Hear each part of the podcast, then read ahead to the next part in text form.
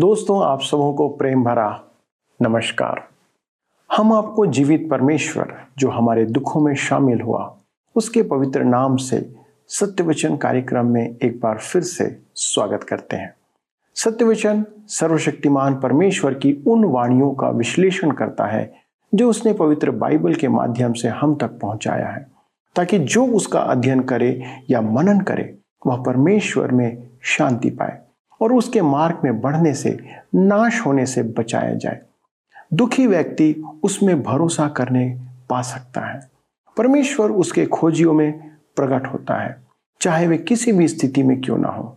क्या आप जीवन में दुखी हैं और परमेश्वर की सहायता के लिए आशा लगाए हुए हैं?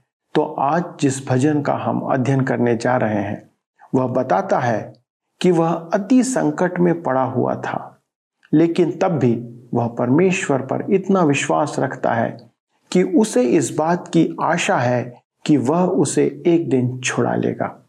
वह अपने बैरी के द्वारा से लगभग विनाश के कगार पर पहुँच चुका था। वह उससे भागता रहता है, पर परमेश्वर पर विश्वास करता है कि वह उसकी रक्षा करेगा।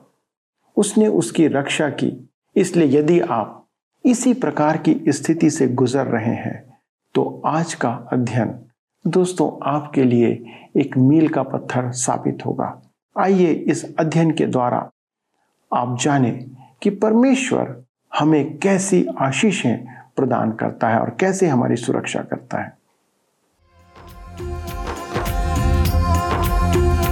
तूने लहू के कतरों को मेरे लिए बहा दिया।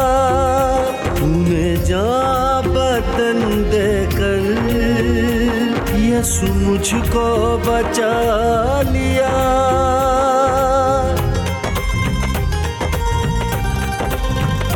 तूने लहू के कतरों को मेरे लिए बहा दिया। तूने जा बदन देकर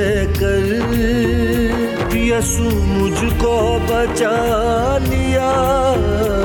तेरे लहू से, तेरे लहू से यीशु के लहू से, मसीह के लहू से मेरा जीवन सवर गया। मेरा जीवन सवर गया। यसुना मिला यसुना मिला। मेरा जीवन सवर गया। मेरा जीवन सवर गया। क्योंकि खुदा ने हमें दहशत की रूह नहीं बल्कि कुदरत और मोहब्बत। मित्रों आज हम अपने अध्ययन में आगे बढ़ेंगे और देखेंगे जिनका संदर्भ नए नियम में दिया गया है। आइए हम पढ़ें। भजन 16 उसके 8 से 10 पद। मैंने यहवा को निरंतर अपने सम्मुख रखा है, इसलिए कि वह मेरे दाहिने हाथ रहता है। मैं कभी न डगमगाऊँगा। इस कारण मेरा हृदय आनंदित और मेरा आत्मा मगन हुई। मेरा शरीर भी चैन से रहेगा, क्योंकि तू मेरे प्राण को अधोलोक में न छोड़ेगा, न अपने पवित्र भक्त को सड़ने देगा। यह प्रभु यीशु के पुनरुत्थान का भजन है। पेंतिकुस्त के दिन पत्रस के संदेश की भी मुख्य विषय वस्तु यही भजन था। प्रेरितों के काम दो उसके 25 से 31 में। क्योंकि दाऊद उसके विषय में कहता है कि मैं प्रभु को सर्वदा अपने सामने देखता रहा, क्योंकि वह मेरी दाहिनी ओर है, ताकि मैं डिग न जाऊँ। इसी कारण मेरा मन आनंदित हुआ और मेरी जीव मगन हुई, वरन मेरा शरीर भी आशा में बसा रहेगा। क्योंकि तू मेरे प्राणों को अधोलोक में न छोड़ेगा और न अपने पवित्र जन को सड़ने ही देगा। तूने मुझे जीवन का मार्ग बताया है। तू मुझे अपने दर्शन के द्वारा आनंद से भर देगा। हे भाइयों, मैं उस कुलपति दाऊद के विषय में तुमसे साहस के साथ कह सकता हूँ कि वह तो मर गया और गाड़ा भी गया और उसकी कब्र आज तक हमारे यहाँ वर्तमान है। अतः भविष्य वक्ता होकर और यह जानकर कि परमेश्वर ने मुझसे शपथ खाई है कि मैं तेरे वंश में से एक व्यक्ति को तेरे सिंहासन पर बैठाऊँगा। उसने होनहार को पहले ही से देखकर मसीह के जी उठने के विषय में भविष्यवाणी की कि न तो उसका प्राण अधोलोक में छोड़ा गया और न उसकी देह सड़ने पाई। पत्रस ने स्पष्ट कहा कि भजन 16 आठ से 10 मसीह के पुनरुत्थान के विषय कहता है, परंतु मुक्त विचारक थेलोजियन जैसे पेरोन कहते हैं कि भजन 16 कहीं भी मसीह यीशु के पुनरुत्थान से संबंधित नहीं है। मुक्त विचारवादियों की इस बात को सुनकर मुझे पत्रस की घोषणा पर ध्यान देना पड़ता है। पिंते कुस्त के दिन पत्रस का संदेश सुनकर हज़ारों मनुष्यों ने मसीह को ग्रहण किया और उद्धार पाया, जिसके कारण रोमी राज्य में क्रांति आई थी। इस बात को ध्यान में रखकर मैं मुक्त विचारवादियों से पूछना चाहता हूँ। आपकी सेवा के द्वारा कितने मनुष्य मसीह में आए? यही सच्ची परख है। पत्रस ने कहा कि भजन 16 प्रभु यीशु के पुनरुत्थान से संबंधित है और मैं उसकी बात से सहमत हूँ। पिंती कोस्त के दिन पत्रस ने यह भी कहा, इसी यीशु को परमेश्वर ने जिलाया जिसके हम सब गवाह हैं। इस प्रकार परमेश्वर के दाहिने हाथ से सर्वोच्च पद पाकर और पिता से वह पवित्र आत्मा प्राप्त करके जिसकी प्रतिज्ञा की गई थी, उसने यह उंडेल दिया है, जो तुम देखते और सुनते हो। क्योंकि दाऊद तो स्वर्ग पर नहीं चढ़ा, परंतु वह आप कहता है, प्रभु ने मेरे प्रभु से कहा, मेरे दाहिने बैठ, जब तक कि मैं तेरे बैरियों को तेरे पाँव तले की चौकी न कर दूँ। अतः अब इसराइल का सारा घराना निश्चित रूप से जान ले कि परमेश्वर ने उसी यीशु को, जिसे तुमने क्रूस पर चढ़ाया, प्रभु भी, ठहराया और मसीह भी। मेरे मित्रों, इस भजन को पौलुस ने भी प्रेरितों के काम में संदर्भित किया था, जब उसने कहा, प्रेरितों के काम, तेरा अध्याय उसके 35 से सैतीस पद में। लिखा है, इसलिए उसने एक और भजन में भी कहा है, तू अपने पवित्र जन को सड़ने न देगा। क्योंकि दाऊद तो परमेश्वर की इच्छा के अनुसार अपने समय में सेवा करके सो गया और अपने बाप दादों में जा मिला और सड़ भी गया। परंतु जिसको परमेश्वर ने जिलाया, वह सड़ने नहीं पाया। देखिए, पॉलुस के अनुसार भी यह भजन मसीह यीशु के पुनरुत्थान की भविष्यवाणी है। इस भजन में अद्भुत बातें हैं। पद आठ में मसीह यीशु का जीवन। मैंने यहवा को निरंतर अपने सम्मुख रखा है, इसलिए कि वह मेरे दाहिने हाथ रहता है। मैं कभी न डगमगाऊँगा। मेरे मित्रों, यही वह मार्ग था जिस पर वह इस पार्थिव जीवन में चला। यही वह मार्ग है जिस पर मैं चलना चाहता हूँ। पद नौ में मसीह यीशु की मृत्यु का उल्लेख है। इस कारण मेरा हृदय आनंदित और मेरी आत्मा मगन हुई। मेरा शरीर भी चैन से रहेगा। प्रभु यीशु ने क्रूस की मृत्यु स्वीकार की, क्योंकि वह जानता था कि परमेश्वर उसे फिर जीवित करेगा। अब पद दस, यीशु के पुनरुत्थान की भविष्यवाणी करता है, क्योंकि तू मेरे प्राण को अधोलोक में न छोड़ेगा, न अपने पवित्र भक्त को सड़ने देगा। और पद ग्यारह में प्रभु यीशु के स्वर्गारोहण की भविष्यवाणी है। भजन सोलह उसके ग्यारह में लिखा है, तू मुझे जीवन का रास्ता दिखाएगा तेरे निकट आनंद की भरपूरी है। तेरे दाहिने हाथ में सुख सर्वदा बना रहता है। यह एक अद्भुत पुनरुत्थान का भजन है और नए नियम में इसका संदर्भ है। इस मसीह संबंधित महान भजन में निश्चय ही प्रभु यीशु के पुनरुत्थान की भविष्यवाणी है।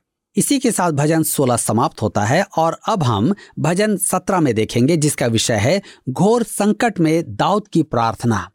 भजन 17 का शीर्षक है, दाऊद की प्रार्थना। अब प्रश्न यह उठता है, यह कब लिखा गया था? ऐसा प्रतीत होता है कि यह भजन उसके जंगल के अनुभव की अभिव्यक्ति है। संभवतः वह समय जब शाउल के सैनिकों ने लगभग उसे पकड़ ही लिया था। इस भजन में दाऊद का परमेश्वर पर भरोसा प्रकट है, परंतु अंतिम विश्लेषण में यह भजन मूल रूप से प्रभु यीशु की चर्चा करता है। यह भजन हमारे लिए भी एक प्रार्थना है जब हम परीक्षाओं, तनाव और संकट में घिरे हों। इस भजन के अध्ययन में हमें स्मरण रखना है कि हम मसीह से संबंधित भविष्यवाणियों की एक नई श्रृंखला में हैं। अंततः यह मसीह यीशु की पुस्तक है। आइए हम आरंभ करें। भजन सत्रह, उसका एक लिखा है, हे यह परमेश्वर, सच्चाई के वचन सुन। मेरी पुकार की ओर ध्यान दे। मेरी प्रार्थना की ओर जो निष्कपट मुँह से निकलती है, कान लगा। यह दाऊद की प्रार्थना है। जब शाउल उसका पीछा कर रहा था, उसका जीवन संकट से घिरा हुआ था। यह प्रार्थना उसके मन के उद्गार थे। वह अपने मन में उठने वाले विचारों को व्यक्त कर रहा था। इसमें किसी प्रकार का दिखावा नहीं है। वह दोगली बातें नहीं कर रहा है। दूसरे शब्दों में उसकी बातों में अनिष्ठा नहीं है। भजन सत्रह के दो में लिखा है मेरे मुकदमे का निर्णय तेरे सम्मुख हो। तेरी आँखें न्याय पर लगी रहें। वह तैयार है कि परमेश्वर उसे तौल कर देख ले। तेरी आँखें न्याय पर लगी रहें। मैं आपके बारे में तो नहीं जानता, परंतु हाँ, मैं परमेश्वर से न्याय करने की याचना नहीं कर सकता। मैं तो केवल उसकी दया की भीख मांग सकता हूँ। हमें परमेश्वर से जो चाहिए वह केवल उसकी दया है। भजन सत्रह के तीन में लिखा है, तूने मेरे हृदय को जांचा है, तूने रात को मुझे देखा है, तूने मुझे परखा, परंतु कुछ भी खोटापन नहीं पाया। मैंने ठान लिया है कि मेरे मुँह से अपराध की बात नहीं निकलेगी। मेरे मित्रों, यह ध्यान देने योग्य एक रोचक बात है कि जब परमेश्वर दाऊद को परख रहा था, तब उसे कुछ मिला। जब उसने मुझे परखा, तब भी उसे कुछ मिला। मेरे विचार में उसने आपको परख कर देखा तो अवश्य कुछ पाया। ये शब्द सर्वप्रथम मसीह से प्रासंगिक हैं। पद एक में व्यक्त भजनकार की प्रार्थना जो झूठे होठों की नहीं है, हमारे सिद्ध प्रभु यीशु की सिद्ध प्रार्थना है। प्रभु यीशु के विषय में पत्रस कहता है, पहला पत्रस दो के बाईस में, ना तो उसने पाप किया और ना उसके मुँह से छल की कोई बात निकली। पहला पत्रस दो के तेईस में पत्रस कहता है और दुख उठाकर किसी को भी धमकी नहीं देता था, पर अपने आप को सच्चे न्याय के हाथ में सौंपता था। भजन सत्रह के चार में लिखा है, मानवीय कामों में मैं तेरे मुँह के वचन के द्वारा क्रूरों की सी चाल से अपने को बचाए रहा। क्रूरों अर्थात शैतान। संसार में उसकी उपस्थिति के कारण परमेश्वर की प्रत्येक संतान को सतर्क रहना चाहिए। दाऊद अपने शत्रु की सीमा में था। शाउल से छिपते समय वह इस बात को जानता था। हम भी अपने शत्रु की सीमा में हैं। पृथ्वी शैतान की है। प्रकाशित वाक्य दो उसके तेरह में, प्रभु पिरगमोन की कलिसिया से कहता है, मैं यह जानता हूँ कि तू वहाँ रहता है जहाँ शैतान का सिंहासन है। मैं नहीं जानता कि आप आज कहाँ रहते हैं, परंतु शैतान का सिंहासन यही है। हमारा प्रभु शैतान के फंदे में नहीं पड़ा। परंतु हम अवश्य उसके फंदे में पड़ जाते हैं। भजन सत्रह उसके पाँच और छह में लिखा है, मेरे पाँव तेरे पथों में स्थिर रहे।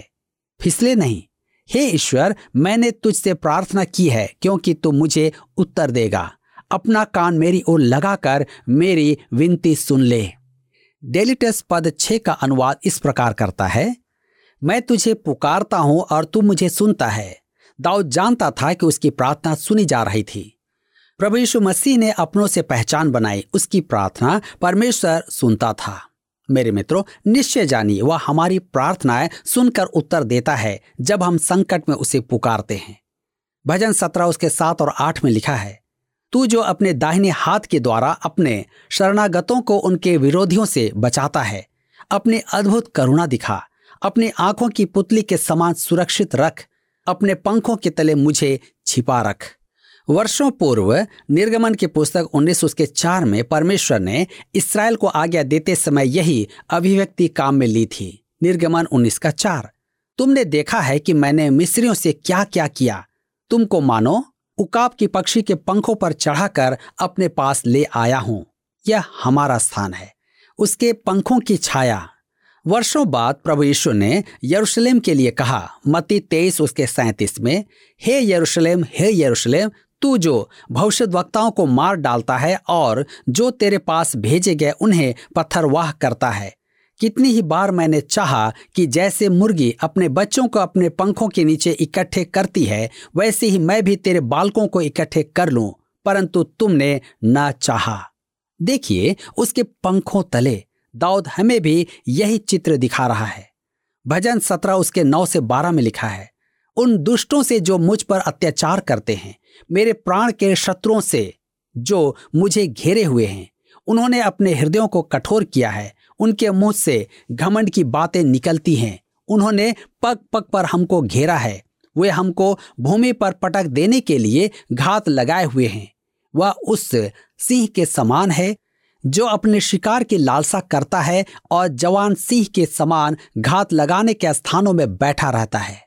दाऊद परमेश्वर को पुकार रहा है और विश्वास करता है कि परमेश्वर ने उसकी प्रार्थना सुन ली है। भजन सत्रह उसके तेरह से पंद्रह में आगे लिखा है, उठ, हे यहवा, उसका सामना कर और उसे पटक दे।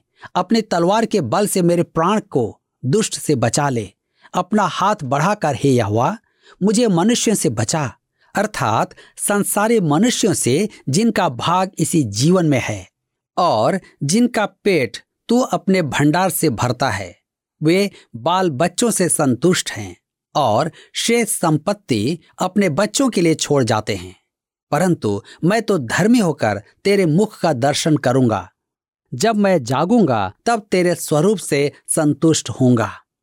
मेरे मित्रों, गुफा में छिपा दाऊद उद्धार के लिए परमेश्वर को पुकारता है।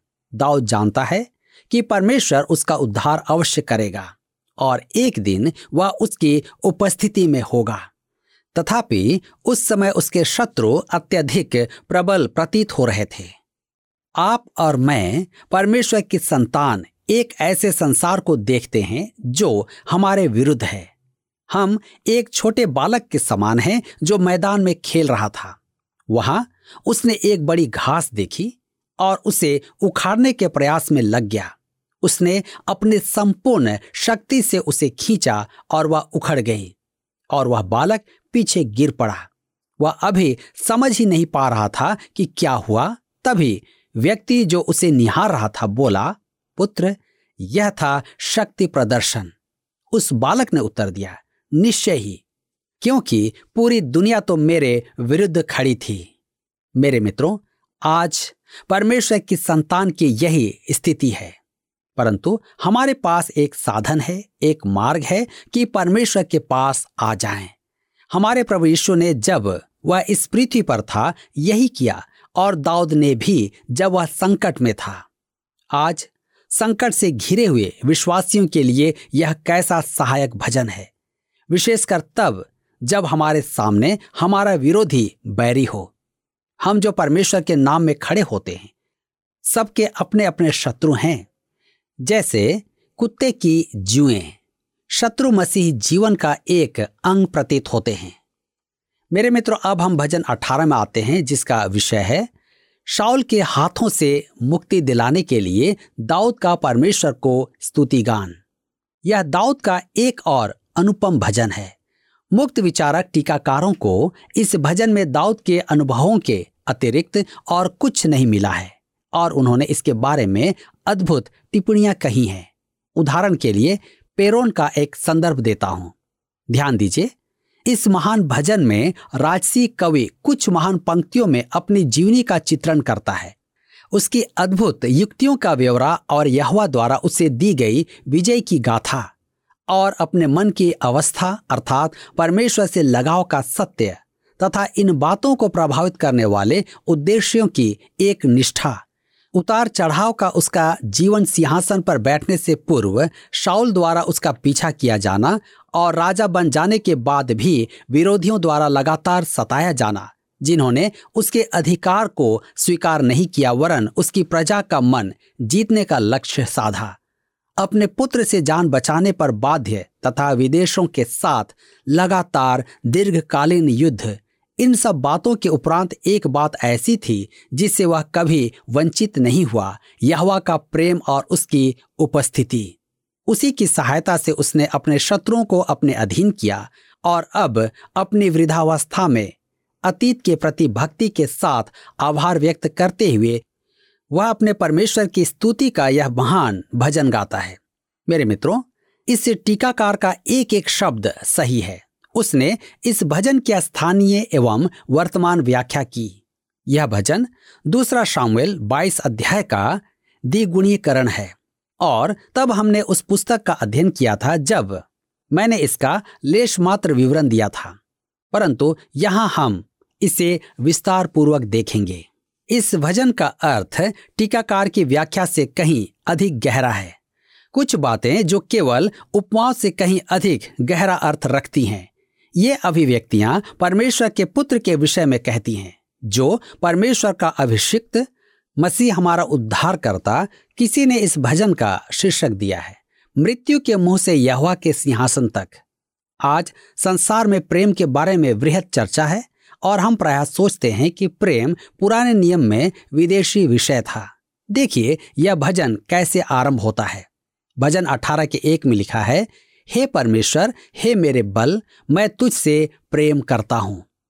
मेरे मित्रों, मैं आपसे पूछना चाहता हूँ, पिछली बार आपने परमेश्वर से कब कहा कि आप उससे प्रेम करते हैं? परमेश्वर से कहना कि आप उससे प्रेम करते हैं, सबसे अधिक अद्भुत बात है। परमेश्वर की स्तुति का आरंभ इसलिए होता है कि वह हमसे प्रेम करता है और उसने हमारे लिए उद्धार की व्यवस्था की है। वह हमारी देखरेख करता है। और ईश्वरीय विधान द्वारा हमारी चौकसी करता है। ध्यान दीजिए कि परमेश्वर को मेरे बल कहा गया है। भजन 18 के दो में लिखा है यह मेरी चट्टान और मेरा गढ़ और मेरा छुड़ाने वाला है। मेरा ईश्वर मेरी चट्टान है, जिसका मैं शरणागत हूँ। वह मेरी ढाल और मेरी मुक्ति का सिंह और मेरा ऊँचा गढ़ है। भजनकार परमेश्वर को अपना बल, अपनी चट्टान, अपना गढ़ कहता है। अपना छुड़ाने वाला कहता है। इन सब उपमाओं में वह उसका उद्धार करता है। वह फिर कहता है कि परमेश्वर उसकी ढाल, उसकी मुक्ति का सिंह और ऊँचा गढ़ है।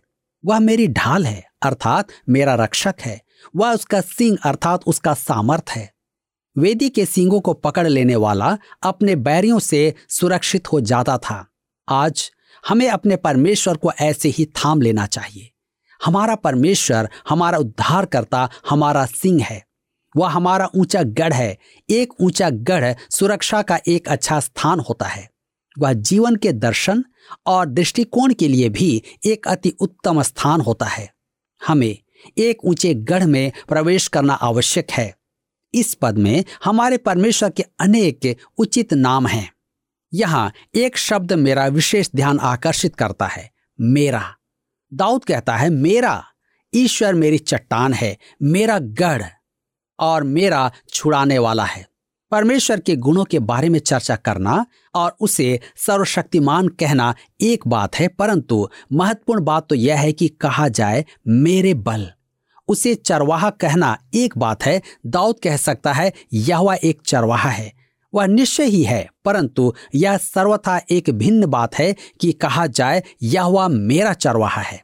क्या आप कह सकते हैं, वह मेरा सिंह है, वह मेरी ढाल है, वह मेरा बल है, वह मेरा छुड़ाने वाला है, वह मेरी चट्टान है, वह मेरा गढ़ है। भजन अठारह के तीन में लिखा है, मैं यहवा को, जो स्तुति के योग्य है, पुकारूँगा, इस प्रकार मैं अपने शत्रुओं से बचाया जाऊँगा। आराधना का मूल। योग्य से है। अर्थात, आराधना उसकी की जाती है जो योग्य है।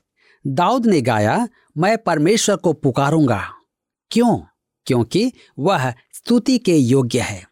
भजन अठारह के चार में लिखा है, मृत्यु की रस्सियों से मैं चारों ओर घिर गया हूँ और अधर्म की बाढ़ ने मुझको भयभीत कर दिया।